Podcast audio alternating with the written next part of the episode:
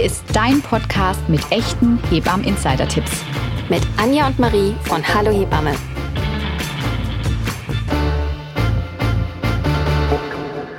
Hallo und herzlich willkommen zu der nächsten Folge von unserem Podcast von Hallo Hebamme. Schön, dass ihr wieder mit dabei seid diese Woche. Wie ihr bereits letzte Folge Bescheid oder wir euch ja auch schon gesagt oder angeteasert haben, wird sich heute alles wieder rund um Thema Ausscheidungen drehen. Ja, wir können von Glück reden, wenn ihr nach der letzten Folge trotzdem in diese auch nochmal eingeschalten habt. Wer heute vielleicht auch zum allerersten Mal dabei ist, vielleicht noch kurz für euch, wer wir sind. Ich bin die Anja. Und ich bin die Marie. Genau, wir sind zwei Hebammen aus Heidelberg und ja, in unserem Podcast erzählen wir in dieser Staffel sehr, sehr viel über die Neugeborenen. Und ja, Marie hat es gerade eben schon erwähnt. Es ging das letzte Mal schon um Ausscheidung, aber da sind wir nicht über den Kopfbereich hinausgekommen, weil es so viel zu erzählen gab. Und dann haben wir auf einmal eine halbe Stunde schon erzählt und da dachten wir, nee, jetzt müssen wir hier einen Cut machen. Da fehlen ja noch einige Themen. Deshalb wird es eine zweite Folge über Thema Ausscheidungen geben. Und heute gehen wir ein bisschen tiefer und rutschen unter die Gürtellinie. ja, wir sprechen nämlich in dieser Folge heute über ein Thema, über das sonst gefühlt niemand in einem Podcast spricht, oder Marie? Ich glaube nicht. Ich habe zumindest noch keinen gehört. Ja, wir aber schon, ne? weil es ist wichtig, dass man da was gehört hat äh, über die Urin- und Stuhlausscheidung bei einem Kind und Neugeborenen eben und äh, was denn da eigentlich normal ist und welche Auffälligkeiten es denn da so gibt. Ja, und für alle, die jetzt vielleicht noch keine Eltern sind, hier reingehört haben und die jetzt denken, hä? Also, ganz ehrlich, warum muss ich denn jetzt dazu eigentlich eine Podcast-Folge machen? Schon die zweite Podcast-Folge. Es ist irgendwie auch das Normalste der Welt, aber man spricht da halt auch nicht drüber oder einfach, ne? Hä? Was, was, was ist mit denen los, ne? Eltern werden an dieser Stelle schon wissend schmunzeln, ja? Genau wie wir Hebammen. Sobald ein Kind auf der Welt ist, wir haben es in der letzten Folge wirklich schon erwähnt, macht man sich wirklich so häufig Gedanken um den Windelinhalt, oder Marie? Total. Wie riecht es? Wie sieht es aus? Dann ist es unterschiedlich. Am nächsten Tag ist es mehr, am nächsten Tag ist es wenig, dann mal zwei Tage gar nicht. Das ist dann irgendwie auch nicht in Ordnung. Also ich weiß nicht, wie viele Bilder ich schon zugeschickt bekommen habe von Familien mit Windelinhalten. Schön. ist immer so schön, mein Mann, wenn er guckt, oh, schon wieder eine Windel. Trifft einem ja auch meistens, wenn man irgendwo Samstag, essen ist, ne? Samstagabend 20 Uhr. Mm, lecker, schon wieder schöne Windelbilder. Aber es ist ja, zeigt ja auch, wie brisant dieses Thema ist und wie sehr das auch Eltern beschäftigt, vor allen Dingen, wenn es das erste Kind auch ist. Ne? Ja, und es ist auch wichtig. Und es ist ja auch gut, dass ähm, das tatsächlich rückgesprochen wird. Und wenn man hier Unsicherheiten hat, dass man das der Hebamme oder dem Kinderarzt, der Kinderärztin mitteilt. Wir nehmen das auch sehr ernst und es ist auch vollkommen in Ordnung, wenn man das eben auch mitteilt oder mir darüber spricht, weil man weiß es ja auch eben nicht. Wie du auch schon sagst, man möchte alles richtig machen mit dem Neugeborenen. Und dann gehört es eben auch dazu, vor allem, wie es bei den Kindern auch ist. Da gehen wir jetzt ja auch gleich nochmal mehr drauf ein. Sind wir jetzt ehrlich, unser Stuhlgang sieht ja gefühlt immer gleich aus. Aber bei den Neugeborenen, also ich weiß nicht, wie es bei dir ist, aber ich würde jetzt mal von ausgehen. Und somit bei den Neugeborenen ändert sich da jetzt ja wirklich einiges. Farbe, Konsistenz in den ersten Lebenswochen, was da alles passiert. Es kann ja Farbwelten annehmen. Das ist ja unglaublich. Von daher, dass da Unsicherheiten entstehen, Fragen, ob das wirklich so in Ordnung ist, ja, ist auch völlig normal und legitim. Wann muss ich die Windel wechseln? Wo wechsle ich auch die Windel? Ist ja auch was, wo man sich Total. vorher keine Gedanken drüber gemacht hat. Ne? So, also zum Ende der Schwangerschaft hin, vielleicht schon hat man schon mal geguckt, wo ist die nächste Toilette in Sicht. Mit dem Kind ist das ganz wichtig, dass man das irgendwie weiß. Oder äh, alle Eltern werden da jetzt nicken. Ne? Man, an den ungewöhnlichsten Orten, wenn die Windel voll ist, muss die halt gewechselt werden. Da Also, hatten wir schon mal einen tollen Beitrag zu. Ja. Ich weiß nicht, ob du dich noch erinnerst, wo wir die kuriosesten Wickelorte abgefragt haben. Ja, stimmt. Herrlich, was da alles rauskam. Im wahrsten Sinne des Wortes. genau, und ja, deswegen haben wir auch wirklich entschieden, diesem Thema eine ganze Podcast-Folge wirklich zu widmen, ne, weil wir das einfach durchaus sehr wichtig finden, euch da auch abzuholen und auch einen Einblick mal zu geben. Genau. Und deshalb steigen wir doch direkt mal ein. Du bist heute die, die die Fragen beantworten wird. Ich hoffe, du bist bereit. Und ich glaube, wir starten mal mit dem übergeordneten Thema Urin. Ne? Wann, erzähl uns doch mal, wann sollte der erste Urin nach der Geburt ausgeschieden sein? Da machen sich Eltern tatsächlich häufig erst Gedanken. Und das ist auch gar nicht so Genau. unwichtig, auch Genau, für uns. eben, deswegen. Und machen sich erst Gedanken, eigentlich die denken, ach, das funktioniert ja als Kind geboren. Hm? Aber ist eben manchmal nicht so. Da gibt es tatsächlich einen Richtwert. Das Neugeborene sollte innerhalb von 24 Stunden ähm, einmal Wasser gelassen haben, also Harn ausgeschieden haben. Wobei da wichtig, glaube ich, an der Stelle zu erwähnen ist, weil das viele im Kopf falsch haben, das gilt nicht als Indikator, ob das Kind zu diesem Zeitpunkt genügend Flüssigkeit bekommt, sondern einfach, ob der urgenitale Trakt, also das heißt die Niere, die Harnwege, die Harnblase, Harnleiter einfach funktionieren. Ja, mhm. ob das alles richtig angelegt ist. Und deswegen, wie du gerade schon gesagt hast, haben wir Hebammen äh, da auch nochmal ein ganz besonderes Augenmerk drauf, ob da wirklich in den ersten 24 Stunden Urin ausgeschieden wurde. So ungefähr als Richtwert, was müssen wir uns vorstellen? Wie viel Urin ist denn nun normal auszuscheiden?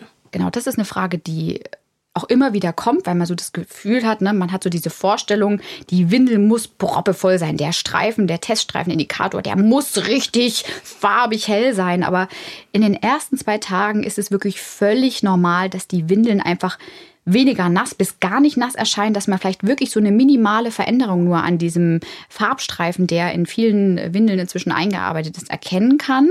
Das liegt einfach daran, an der Stelle nochmal wichtig zu erwähnen, die Kinder haben am Anfang direkt nach der Geburt noch einen ganz, ganz, ganz kleinen Magen. Ne, die können einfach noch gar nicht große Mengen an Muttermilch oder auch Prämilchnahrung aufnehmen. Also vielleicht, dass ihr mal so eine Vorstellung bekommt, der Magen ist etwa so kirschengroß. Also der fast fünf bis sieben Milliliter. Und das ist wirklich wichtig zu erwähnen, weil man ja immer Angst hat, oh Gott, mein Kind, das bekommt zu wenig Flüssigkeit. Ne? Das kriegt man vielleicht auch von seiner Umgebung irgendwie äh, immer mal wieder gesagt ne? oder eingetrichtert oder macht sich deswegen Sorge.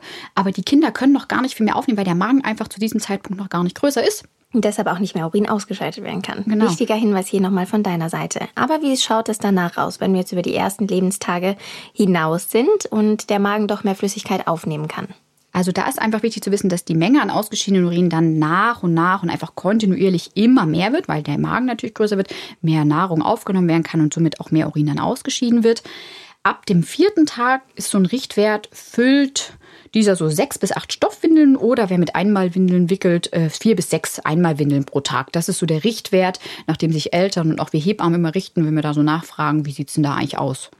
Das ist eigentlich ja schön zu wissen, ne? weil man weiß ja, okay, vier bis sechs Windeln, das ist ein toller Richtwert, den kann man irgendwie auch gut einschätzen. Nicht, dass man das jetzt in Milliliter oder abwiegen oder ähm, machen ja dann doch einige auch nochmal, aber da ist es ja eigentlich was, was man im Alltag nochmal gut überlegen bzw. auch überprüfen kann als Eltern, dass man vielleicht, wenn man am Anfang doch sehr unsicher ist, das einfach aufschreibt und man dann sieht, okay, so und so ist das.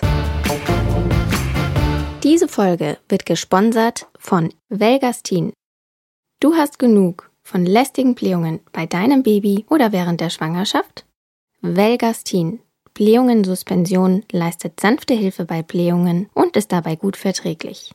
Hergestellt wird Velgastin in Deutschland bei Engelhardt Arzneimittel, den Machern von Prospan. Mehr Informationen findet ihr auf velgastin.com. Das beruhigt auch unglaublich viele Eltern einfach, holt die total ab, ne? weil einfach diese Sorge ja immer im Hinterkopf ist, weil man will nichts falsch machen und man hat auch Angst, dass das Kind verhungert. Das ist so irgendwie fest verankert äh, bei so ziemlich allen Eltern immer und da ist das eigentlich so ein ganz guter, einfacher Indikator, der viele Familien wirklich beruhigen kann. Wie sieht der Urin denn nun aus und wie riecht er? Die gute Nachricht ist, er riecht in der Regel nicht. Ja, Ausnahme natürlich, eine Windel wurde wirklich mal über eine sehr, sehr, sehr, sehr lange Zeit äh, nicht gewechselt und ist dann übermäßig voll. Und von der Farbe her ist der eher so blassgelb bis farblos. Und gerade bei den Einmalwindeln ist es deswegen manchmal wirklich super schwierig zu erkennen, ob überhaupt Urin in der Windel gelandet ist. Deswegen haben sich ja die Firmen schon vor vielen Jahren da so einen kleinen Hack einfallen lassen, indem die so einen äh, Farbstreifen da eingearbeitet haben, der zu Beginn meistens erst gelb ist und dann, wenn der mit Urin in Berührung kommt, einfach die Farbe verändert, dass da so ein Indikator da ist, ah, okay, hier ist doch was drin gelandet. Guter Kontrollparameter.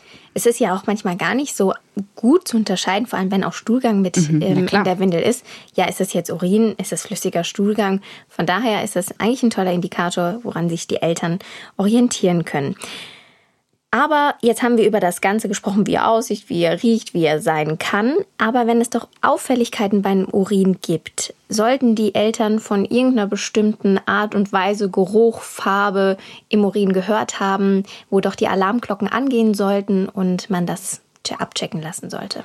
Also, wovon Eltern auf jeden Fall einmal gehört haben sollten, weil das ist wirklich etwas, was immer für große Verunsicherung und auch Verwunderung und Verängste sorgt, das ist das sogenannte Ziegelmehlurin. was bei vielen Kindern einfach auftreten kann in den ersten Lebenstagen. Das muss man sich so vorstellen, wenn man die Windel öffnet, dann sieht das so aus, als ob quasi ein roter Ziegelstein wie abgerieben wurde und der Inhalt in die Windel gekippt wurde. Also das kann viel sein, das kann wenig sein. Sieht total abgefahren aus. Ähm, ja, und da sind viele Eltern, ich weiß nicht, wie du das erlebst, aber auch dann immer ganz beunruhigt, rufen dann mhm. auch direkt an, wenn sie davon noch nie vorher irgendwas gehört oder gelesen haben, weil sie einfach denken, ihr Kind hat irgendwie Blut ausgeschieden. Ja, es ist rot, wie du sagst, wie so ein Ziegelmehl und das klingt wirklich sehr spannend. Vielleicht erzählst du uns nochmal, woher das kommt wenn die Kinder ähm, wirklich diese Bestandteile, dieses Ziegelsteinfarbene, äh, was du gerade beschrieben hast, ausscheiden, ist das Blut oder woher kommt das? Gute Nachricht ist es auch kein Ziegelstein. der Ziegelstein, der ausgeschieden wird. Nein, doch nicht Ziegelstein drüber gerollt. Nein. Nein, nee, genau. Also die Verfärbung kommt daher, wenn einfach die festen Harnsäurekristalle, auch das Urinsediment genannt, ausgeschieden werden. Und die rote Farbe kommt durch den Farbstoff Uroerythrin. Klingt jetzt abgefahren, ne? Mhm. Klingt total dramatisch auch, aber das ist es absolut eigentlich gar nicht, ne? Das kommt bei sehr, sehr vielen Kindern vor. An der Stelle können wir euch wirklich beruhigen und ist in den ersten Lebenstagen wirklich etwas ganz Normales. Und als Indikator für euch vielleicht auch noch was, was man erwähnen kann an der Stelle, das tritt häufig auch wirklich nur einmalig auf, kann aber unter Umständen auch mehrmals vorkommen wenn ihr euch da unsicher seid, wenn ihr das Gefühl habt, oh, das ist irgendwie so bei jedem Windelwechsel jetzt und ich weiß so gar nicht, dann empfiehlt es sich immer, die Hebamme mal mit ins Boot zu holen oder auch, wenn ihr die leider nicht bekommen habt, euren Kinderarzt, die Kinderärztin, dass man einfach so eine Windel dann auch mal mitnimmt, dass man die mal zeigen kann, dass man wirklich dann hundertprozentig sagen kann, ja, hier, das ist dieser unbedenkliche Ziegelmelorin, von dem Anja und Marie in ihrem Podcast gesprochen haben oder nee, da müssen wir doch noch mal gucken, ob nicht doch vielleicht auch eine Infektion oder irgendwas vorliegt, ne, die doch vielleicht abgeklärt werden sollte. Ich stelle mir das sehr schwierig vor für die Eltern, also jetzt für uns, die das das ja auch tagtäglich immer mal sehen, wir das einschätzen können. Wir haben oft auch die Unterschiede hier schon mal erkennen können oder die Unterschiede auch gesehen. Was der Unterschied zwischen wirklich den Ziegelmelorin, die du gerade beschrieben hast, und wirklich Blut im Urin sein kann. Wie unterscheidet sich das? Also wichtig ist, auch Blut im Urin gibt es. Ne? Und mhm. das ist dann wirklich echt auch nicht zu unterschätzen, sondern das ist absolut ernst zu nehmen und sollte dann auch wirklich zügig äh, abgeklärt werden. Wenn als Indikator, wie ich das gerade schon erwähnt habe, dass an einem Tag wirklich mehrmals hintereinander oder auch über mehrere Tage hinweg euch der Windelinhalt mit dem Urin komisch vorkommt, euch das auffällig vorkommt. Ihr denkt, nee, irgendwie, das, das habe ich jetzt kein gutes Bauchgefühl. Vielleicht hat euer Kind dazu noch Temperatur entwickelt oder generell so Infektzeichen, schlapp, trinkt schlecht, vielleicht ein bisschen lethargisch auch. Dann sollte man das immer sicherheitshalber kinderärztlich einmal abklären lassen. Ist ja dann auch meistens am Wochenende oder abends, wenn niemand da ist, ne, dann auch über die Notfallambulanzen gehen. Sicher ist sicher, lieber einmal zu viel als zu wenig. Ja, das ist ganz, ganz wichtig, dass wir das hier nochmal erwähnen. Wo wir aber jetzt gerade schon beim Thema Blut sind. Denn bei den Mädchen gibt es ja hier eine Besonderheit, die in den ersten Lebenswochen auftreten kann. Magst du uns davon vielleicht erzählen? Da sind viele vor allen Dingen Väter immer, mhm. höchst erstaunt und auch so ein bisschen erschrocken. Die Mütter aber auch gleichermaßen. Ne? Das ist nämlich einfach wichtig, dass man darüber mal was gehört hat, weil sonst gerät man sofort in Sorge und auch in Panik, ne? obwohl das was ganz Normales ist. Bei den Mädchen kann aufgrund der hormonellen Umstellung nach der Geburt einfach mal Vaginalsekret schon austreten, was wirklich so schleimig, weiß, zäh ist. Oder auch mal, und jetzt kommt's, abgefahren, eine vaginale Blutung. Mhm. Wie eine Art kleine Periode haben die da schon meistens auch so ein bisschen schleimig, kann aber auch wirklich richtig blutig sein. Da muss man gar nichts machen. Ja, das muss man einfach nur mal gehört haben. Wissen, das verschwindet in der Regel nach wenigen Tagen wieder ganz von selbst. Was die Hormone auch verrückt. in diesem Alter, in diesen ersten Lebenstagen mit uns anstellen. Völlig verrückt, oder? Aber wirklich, jetzt haben wir ganz viel über den Urin gehört. Ich würde sagen, wir rutschen eine Etage tiefer Let's talk about Stuhlgang. Heute hast du dir aber einen überlegt.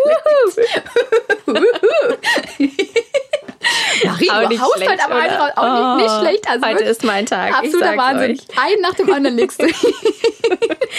Nein, also ich glaube, wir fangen mal gemein an. Liebe Anja, welche Arten des Stuhlgangs gibt es in den ersten Lebenstagen? Da gibt es ja Riesenunterschiede, wie wir am Anfang schon gesagt haben.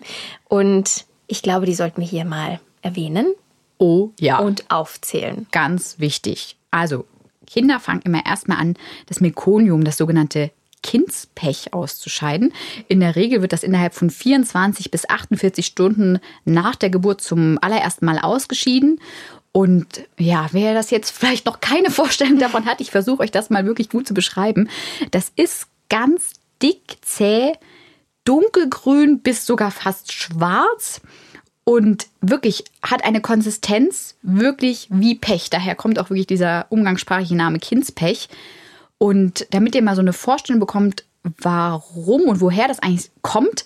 Das ist eine Ansammlung von eingedickten Haaren, Hautzellen, Fruchtwasser und auch Galle und eben der allererste Urin, der ausgeschieden wird vom Kind. Stuhlgang. Äh, Stuhlgang. Der ausgeschieden wird. Urin, Stuhlgang, Stuhlgang, Stuhlgang. Wir sind schon, wir reden schon zu viel. Wir reden zu viel über Ausscheidung. Kommt vielleicht daher, dass ich auf Toilette muss. okay, kurze Pause. nee, wir machen weiter. Klingt äh, nach einer sehr klebrigen Angelegenheit das ist es auch. Also das muss man wirklich sagen. Ne? Das ist zum einen super schwierig manchmal abzukriegen, weil das klebt wirklich, und ich übertreibe nicht, das klebt wirklich überall. An den Händen, also an den Eigen, wenn man reinigt, ne? an den Beinen, Füßen, bei den Kindern, wenn die sich in dem Moment irgendwie bewegt haben und man das noch nicht so mit dem Handling 100%ig drauf hat. Und das ist wirklich so schwierig abzubekommen. Deswegen an der Stelle ein kleiner Tipp von mir. Öl neutrales Öl, Mandelöl zum Beispiel, das hilft super gut bei der Entfernung, wie gesagt, an allen Stellen, nicht nur im Bindelbereich, auch wenn es bei euch irgendwie in die Hände gekommen ist oder auch bei den Kindern an die, an die Füßchen oder die Beine. Die gute Nachricht auch noch an dieser Stelle, das Kindspech, das wird nicht häufig ausgeschieden. Ne? Das ist ein paar Mal nach der Geburt und das ändert sich auch relativ schnell zu einer anderen Form dann. Manche Eltern kennen es ja auch oder wie auch aus dem Kreissaal, weil manche setzen den ersten Stuhlgang oder das Mekonium ja auch kurz nach Geburt schon ab, auf dem Bauch dann der Mama oder vom Papa. Oh, und du weißt es, ne? es soll Glück bringen. Es soll sehr viel Glück bringen. Also alle, die das da draußen von euch genauso erlebt haben, das ist äh, wirklich eine große Glücksspur, die ihr jetzt auf euch habt und tragt. Aber es ist wirklich klee und zebrig. Also vor allem das dann auch von der Mama runterzukommen mhm. oder vom Papa, ne? Oder Partner oder Partnerin, die eben mit dabei sind. Das hängt wirklich überall und mhm. auch an uns. Wirklich. Ja, wirklich. Überall ist das da. Aber was kommt danach? Also wenn du sagst, okay, das ist nur die ersten ein paar Mal, dass das Mekonium dann ausgeschieden ist, wenn es dann aus dem Körper raus ist. Wie stelle ich mir dann den Stuhlgang vor? Genau, dann kommt der sogenannte Übergangsstuhl. Und den kann man schon sehr, sehr gut unterscheiden, weil er schon eine ganz, ganz andere Farbe hat. Der ist so grünlich, schwarz, vielleicht sogar schon mal so grünlich-gelb. Und da jetzt auch wirklich die sehr gute Nachricht, der ist deutlich leichter schon bereits zu entfernen. Also der hat gar nicht mehr diese zähe, klebrige Konsistenz, die überall anhaftend ist, sondern die Konsistenz ist schon zunehmend weicher und deswegen ist der auch deutlich leichter schon zu entfernen und wird von den Eltern deswegen auch dieser, dieser Übergang, dieser Unterschied wird in der Regel von allen Eltern sofort wahrgenommen, dass sich da was geändert hat an der Stuhlgangausscheidung beim Kind. Das klingt wirklich nach einer sehr guten Nachricht, vor allem wenn es dann besser wird, sich dahingehend nochmal verändert. Wie geht es dann weiter? Ja, da kommt tatsächlich noch was. Verändert sich das weiter? Welche Farbpalette gehen wir ja, weiter? Genau. Sollen wir eigentlich auch so kleine Bilder an die Caption Nichts, was ich nicht, oder wahrscheinlich du auch auf deinem Handy hättest, oder? Genau, also da geht es tatsächlich nochmal weiter und da verändert sich nochmal einiges. Man kann so als Richtwert den vierten bis siebten Lebenstag nehmen. Da kommt dann der sogenannte Muttermilchstuhl oder auch Prämilchstuhl. Der unterscheidet sich wirklich auch nochmal von der Farbe. Ne? Der ist so senfbraun bis hellgelb und die Konsistenz von Muttermilchstuhl und Formularstuhl unterscheidet sich nochmal so ein bisschen, weil mhm. Muttermilchstuhl kann wirklich alle Farben, Formen, Konsistenzen haben. Und beim Formularstuhl, also Prästuhl, der ist eher in der Regel so ein bisschen breiig, bis manchmal sogar pastenartig. Ne? Also das unterscheidet sich schon nochmal. Man erkennt schon am Stuhlgang, wie das Kind ähm, ernährt wird. Und ja, deswegen an der Stelle auch nochmal wichtig zu erwähnen. Die ganze Farbpalette aufgezählt. Gibt es da jetzt speziell was zu beachten? Ja, Wenn du sagst, ja. dass es wirklich alle Farben, Formen, Konsistenzen beim Muttermilchstuhl vielleicht auch annehmen kann, aber auch beim Formularstuhl, dass es doch ein bisschen breit, pastenartig gibt, sollte man da ganz speziell auf etwas achten? Ja, man muss einfach das wissen, dass das normal ist, dass das eben diese verschiedensten Farben bekommen kann. Das ist ne, manchmal hat das so kleine Körnchen, manchmal ist das wirklich so flüssig. Ne? Das kennt auch viele Eltern, da gefühlt einen Schuss und dann bis zur Halskrause hoch. Und dann haben die natürlich Sorge, wenn das zum ersten Mal auftritt, dass das vielleicht Durchfall ist. Das Kind hat sich einen Infekt eingefangen. Aber wenn das Kind wirklich ausschließlich mit Muttermilch ernährt wird, ist das etwas völlig Normales, auch dass das so flüssig sein kann oder auch mal wirklich eine verrückte Farbe, die gar nicht so gelb da mal ist, sondern auch mal äh, eine andere Farbe annehmen kann. Das ist völlig normal. So ein schönes Pink. Ja, pink jetzt nun nicht, aber vielleicht ein Grün. so ein Grün ins Grün gehende jetzt mal, ja. Ne, das kann ja durchaus mal sein, ne? Und da sind dann natürlich viele beunruhigt, wenn das so nicht war. Aber das kann bei Muttermilchstuhl durchaus schon mal vorkommen. Ja, definitiv. Und ich glaube, wir haben es auch in allen Facetten, Farben und Formen auch schon gesehen. Also pink ich jetzt noch nicht. Ich bin jetzt überrascht, was du. Äh, Doch, so ein bisschen. Also nein, pink ist, glaube ich, man stellt sich jetzt eine richtige Farbe pink vor. Ja, habe ich jetzt im ne? Kopf. Mit so ein bisschen Glitzer. Mit ein bisschen Glitzer drin und Feenstaub. genau. Jetzt haben wir ja so alle Konsistenzen mal besprochen, wie dann auch der Unterschied oder der Verlauf tatsächlich vom, vom Mekonium dann wirklich bis zum Muttermilchstuhl ist. Aber wie oft ist es denn jetzt nun normal, wenn das Kind die in der finalen Stuhlgangphase angekommen ist? Das ist auch wirklich interessant und nochmal wichtig, dass man das gehört hat, weil in den ersten zwei Wochen ist es wirklich wichtig, dass das Kind täglich einmal Stuhlgang ausgeschieden hat. Dabei ist es völlig irrelevant, ob das Kind über Muttermilch ernährt wird oder eben mit Formularnahrung. Das kann einmal am Tag wirklich nur sein, geballte Ladung, oder mhm. aber auch mehrmals am Tag sein. Das ist völlig normal. Und dann nach den zwei Wochen, dann gibt es aber so ein bisschen einen Unterschied und auch eine Sorge, mit der wir oft konfrontiert werden, nämlich wenn auf einmal das dann weniger wird, dass Stuhlgang ausgeschieden wird. Und gerade beim Muttermilchstuhl ist es wirklich so, dass das von zehnmal am Tag bis hin zu einmal in 14 Tagen, 10 bis 14 Tagen einfach sein kann, dass das Kind Stuhlgang ausscheidet, ohne dass das in irgendeiner Form bedenklich ist oder man sich als Eltern Sorgen machen muss.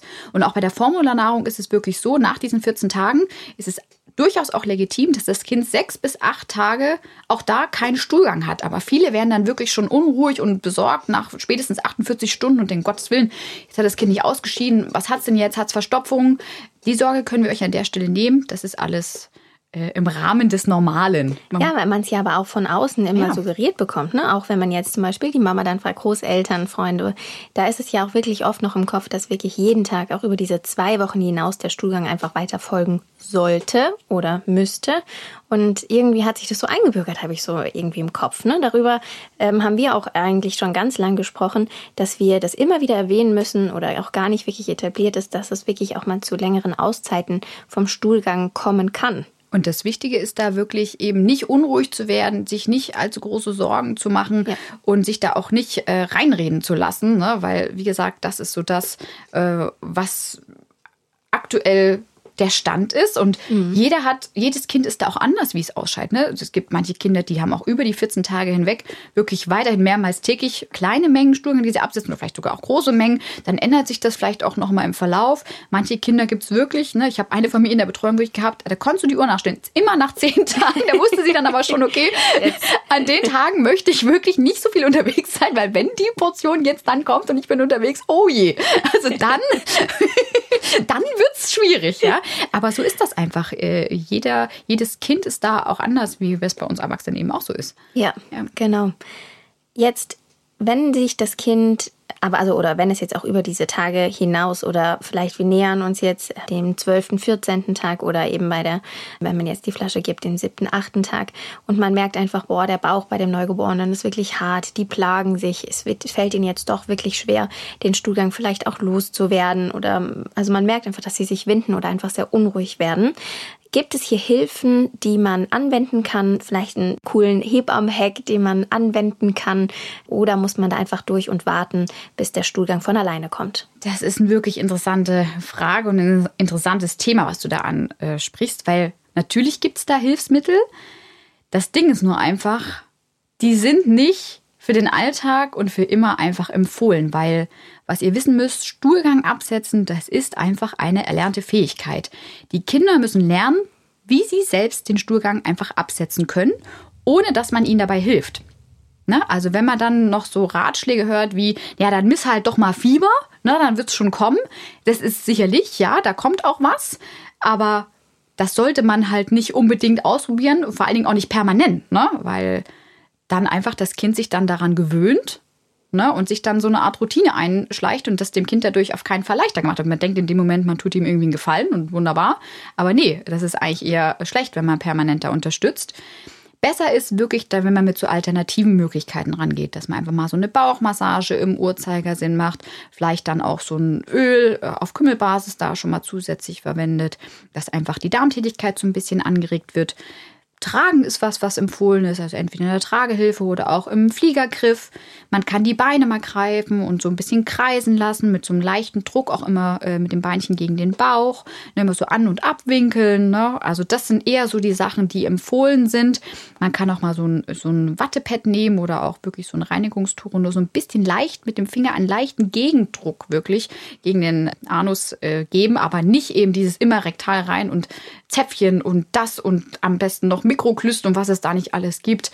Ähm, das sind wirklich nur Sachen für den Notfall. Ähm, und nicht für jeden Tag. Es ist, man muss sich das auch vorstellen, für die Kinder auch gar nicht so einfach. Ne? Also sie müssen die Beinchen anziehen, sie müssen die Bauchmuskeln anspannen, aber wirklich den Anus loslassen, also da wirklich den Schließmuskel öffnen, damit wirklich der Stuhlgang austreten kann. Da kommen so viele Mechanismen zusammen, die wir natürlich routinemäßig als Erwachsene können, aber für die Neugeborenen ganz schön schwierig ist, dass man gleichzeitig sich anspannen muss, aber eben wie gesagt den Anus loslassen muss. Und das muss man wie gesagt erlernen. Und das geht nicht, wenn man da immer hilft, wie du gerade schon gesagt hast gesagt hast, ne? Absolut. Du hast vorhin vom Blut oder wir hatten das Thema Blut im Urin gesprochen. Gibt es sowas auch im Stuhlgang? Das gibt es leider auch, wenn das glücklicherweise auch etwas ist, was sehr, sehr selten, Gott sei Dank, vorkommt. Aber auch wie beim Urin vorhin schon erwähnt, ist Blut im Stuhlgang auch gar kein gutes Zeichen. Ne? Wenn euch der Stuhl eures Kindes rot, blutig, ein bisschen rostfarben vielleicht erscheint, dann immer sofort abklären lassen ne, unter der Woche bei einem Kinderarzt, Kinderärztin, sind Feiertage, Wochenende, abends, na, wie das halt so ist, dann immer über eine äh, Notfallambulanz, dass man wenigstens den Erstkontakt einmal hergestellt hat. Das kann einfach nämlich ein Indikator sein, zum einen für Unverträglichkeiten, aber schlimmer auch noch für Infektionen, innere Blutung. Also das sollte wirklich nicht übers Wochenende gezogen werden, sondern immer zeitnah und sofort abgeklärt und vorgestellt werden. Da auch ganz wichtig, die Windel dann nicht entsorgen vor lauter Schreck, sondern am besten einpacken, mitnehmen, dass man zeigen kann, ähm, pass mal auf, hier, das das und das habe ich festgestellt. Ähm, ist das jetzt bedenklich? Ja, nein. Und dann können weiterführende Diagnostiken äh, durchgeführt werden beim Kind. Sehr wichtig, was du hier gesagt hast. Ja, ich habe keine weiteren Fragen hier auf meinem Zettelchen stehen, aber ich glaube, wir haben auch wieder eine ganz schöne Fülle an Ausscheidungen berichtet. Farbskalen, Konsistenzen, Gerüche, ähm, alles, was da unten alles so ein bisschen austreten kann, erzählt. Vielen Dank, Anja, dass du uns diese Information bereitgestellt hast. Wenn euch dieser Podcast hier gefallen hat, dann abonniert ihn doch, lasst äh, paar Kommentare da, ähm, bewertet ihn gerne, wenn es möglich ist, auf den einzelnen Plattformen. Tragt ihn in die Welt hinaus und wir freuen uns, wenn ihr dann in zwei Wochen zur nächsten Folge, da verraten wir das Thema aber noch nicht, wieder mit dabei seid. Und dann freuen wir uns. Ich freue mich auch auf das. Thema, weil ich glaube, ich habe was Gutes im Kopf, Marie besprechen wir gleich. Ich hoffe, du bist genauso begeistert wie ich. Schön, ich freue mich. Bis dahin, eure Anja und Marie.